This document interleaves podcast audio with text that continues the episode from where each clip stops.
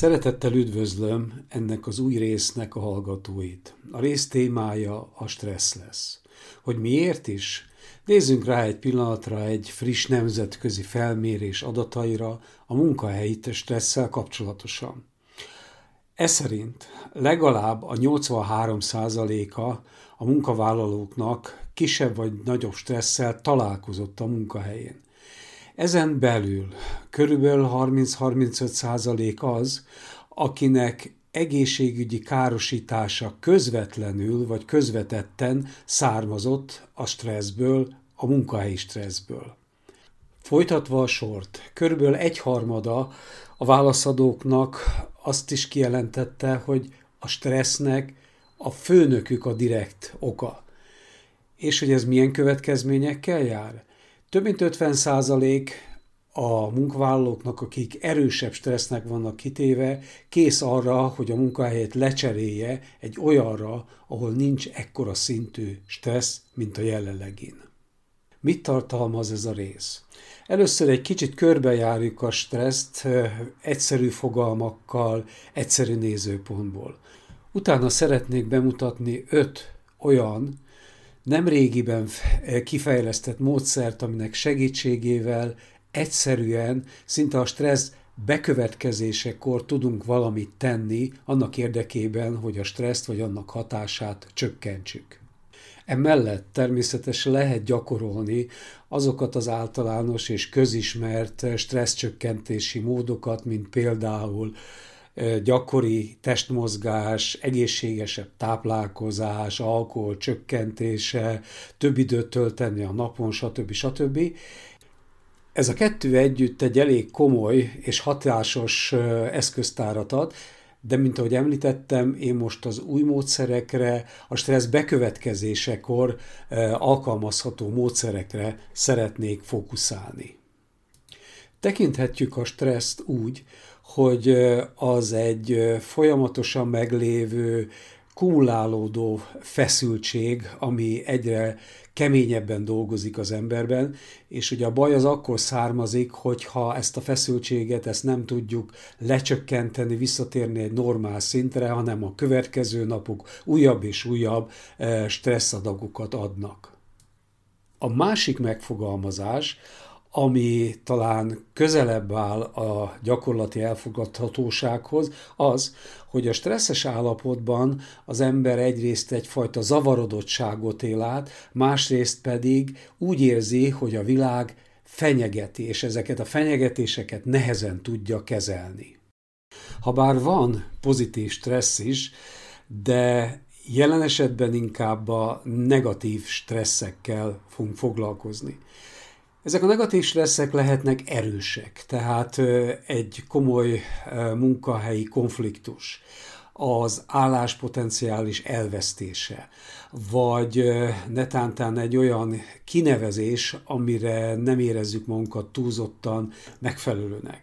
Aztán lehetnek kisebb stresszek, ami például egy kisebb konfliktus a kollégákkal, egy komolyabb vita, egy, egy áthelyezés például egy másik helyre, tehát ezeknek ugye a hatásuk más és kisebb, mint az előzőekben említetteknek. Ahogy említettem, a stressznek van fizikai hatása is, a jelenlegi állapotunkra, illetve hosszabb távon az egészségünkre. Lehet egy fejfájás okozója, lehet egy tipikus, nagyon gyakran előforduló váll, fájás, váll és nyakfájásnak az okozója, gyomorpanaszokat okozhat, izomgörcsöt okozhat, emésztési problémákat okozhat, és tegyük még hozzá, hogy a vérnyomásunkat is rendesen meg tudja emelni. A fizikai vagy fiziológiai hatások mellett a napi tevékenységünkben, a működésünkben is megjelennek a stressznek a hatásai. Tipikus az, hogy képtelen vagyunk fókuszálni arra, amit szeretnénk elvégezni. Ingerlékenyek vagyunk, könnyen begurulunk, és könnyen adunk olyan válaszokat, amiket nem kellene. Nem tudunk nyugodtan ülni, föl kell ugrani, mászkálnunk kell. Aztán itt van az alvászavar, ami bekövetkezhet. Lehetünk aggódóak, szomorúak, és aztán akinél ez a jó, kellemes hatással bír, az még akár könnyen sírossá is válik. És azt is tegyük hozzá, hogy sokszor az indokolatlan fáradtságnak egyértelműen az az oka, hogy stresszes állapotban vagyunk. Emellett még, emellett még hajlamosak vagyunk arra, hogy a múltat negatívan értékeljük, és a jövőbeli kilátásainkat pedig elég rossznak tartsuk. Másoldalról nézve, a stresszes állapotban rossz érzeteink, érzéseink és erős negatív gondolataink vannak. Ha ezek az érzések és gondolatok le tudnak csendesedni, el tudnak múlni, akkor olyan nagy baj nincsen. A gond az akkor kezdődik, amikor, hogy így mondjam, ráakadunk, mint egy horogra ezekre a gondolatokra, és nem tudunk tőlük elmozdulni. Állandóan újra és újra visszatérnek. Például egy kellemes beszélgetést folytatunk az egyik kollégával, és aztán hirtelen eszünkbe jut ez a negatív dolog, és akkor már is az érzéseink is kellemetlenné, rosszá válnak. Fennakadni nagyon sokféle gondolaton tudhatunk, de nézzünk rá egy, egy pár példát. Az egyik az, hogy egyszerűen feladjuk a dolgokat, mindent túl nehéznek látok. Vagy másokra úgy gondoljuk, hogy ezt nem lett volna szabad megtennie, az ő hibája volt. Aztán magunkat gyengének tartjuk, és a képességeinket rendkívül alacsonynak. Aztán előjöhetnek olyan emlékek, amiket, hogyha dédelgetünk és újra és újra előhívunk, akkor ezekre úgy föl tudunk akadni. A szorongásnak tulajdonképpen az egyik leggyakoribb velejárója az, hogy negatív gondolatok és természetesen negatív érzelmek keletkeznek. Most mindezek után nézzük meg, hogy mit is tehetünk a stressz ellen. Az első módszer az, hogy kapcsolatban maradni, illetve újra létrehozni a kapcsolatot. Igen, kapcsolatot, de mihez? Ugye, hogyha valamire nagyon odafigyelünk, végezzük a munkánkat, és ez bármi lehet, akkor ugye rákapcsolódunk erre a tevékenységre, a figyelmünket erre összpontosítjuk, és igyekszünk teljes mértékig a figyelmünket ide irányítani. Amikor stresszes állapotban vagyunk, akkor nem tudjuk ezt a kapcsolódást megtenni, mert a stressz elvon ettől. Tehát ez azt jelenti, hogy amikor elkezdek valamit csinálni stresszes állapotban, akkor igazából nem arra figyelek, nem arra fókuszálok, hanem jó esetben megosztom a figyelmemet, rosszabb esetben csak a stresszes dolgokra figyelek. Mellékesen azt tapasztalom sokszor saját magamon is, és persze másokon is, hogy csinálunk valamit, de nem szenteljük a dolognak a teljes figyelmünket. Van, amikor előfordul, hogy meg, megcsinálunk valamit, és aztán utána azon kezdünk el gondolkozni, hogy ezt tényleg megtettük-e, vagy mégsem.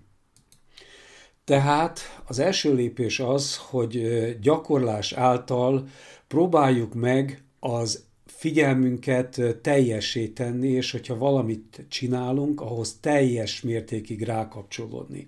Példaként vegyünk egy egyszerű tevékenységet, a kávézást, amin szeretném bemutatni a teljes figyelemnek az ő működését. Itt is, és általában is két előfeltétel van. Az egyik, hogy törekedjünk arra, hogy minden erőnkkel figyeljünk, a másik pedig legyünk kíváncsiak arra, amire figyelni szeretnénk. Először fogjuk meg a kávéscsészét, érjük, érezzük a súlyát, érezzük a melegét, nézzünk bele, milyen a folyadék felszíne, Ö, próbáljuk meg érezni az illatát, aztán lassan kortyoljunk belőle. Érezzük azt, hogy ez a kávé, ez hogyan megy le a torkunkon, milyen kellemes meleget csinál a, a gyomrunkban. Érezzük az ízét. Arra is figyelhetünk, hogy az íz hogyan halványodik az embernek a nyelvén. Minél többféle módon érzékeljük a kávét, a kávéivást, annál jobban fog működni a fókuszálás. Aztán ezt lehet folytatni minden egyes kortnál.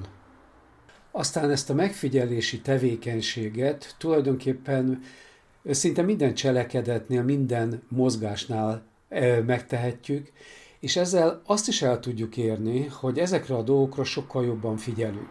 És a sokkal jobban figyelünk, az sokkal kellemesebb érzeteket fog bennünk létrehozni, és természetesen sokkal jobban fogjuk csinálni, mint hogyha csak ugyan félgőzzel, félfigyelemmel csinálnánk. Hogyan is működik tehát ez a módszer? Úgy, hogyha úgy érezzük, hogy van egy állandó visszatérő negatív gondolatunk, és hozzá kapcsolódó érzések, vagyis stressz van, akkor próbáljunk meg egy olyan tevékenységre koncentrálni teljes mértékig, ahogy az előbb gyakoroltuk, amivel éppen foglalkoztunk. Ha ez nem történik, akkor próbáljunk meg a környezetünkre figyelni teljes fókusszal. Vagyis mit látunk, mit hallunk, mit érzünk, esetleg milyen szagok, illatok vannak, mit tapasztalunk, amikor hozzáérünk valamihez. És erre próbáljuk meg a teljes figyelmünket odaadni. Tehát ennek a dolognak az a lényege, hogy ha stresszes állapotban vagyunk, akkor a figyelmüket vonjunk el a stresszről, a horogra akadásról, és tegyük át egy stresszmentes, normál, hétköznapi tevékenységre, vagy a környezet megfigyelésére. Ha bővebbet ö, akarunk erről tudni, akkor nagyon szívesen állok rendelkezésre. Köszönöm a figyelmet, és remélem, hogy az elkövetkezendőkben a hallgatás is egy teljes figyelem lesz.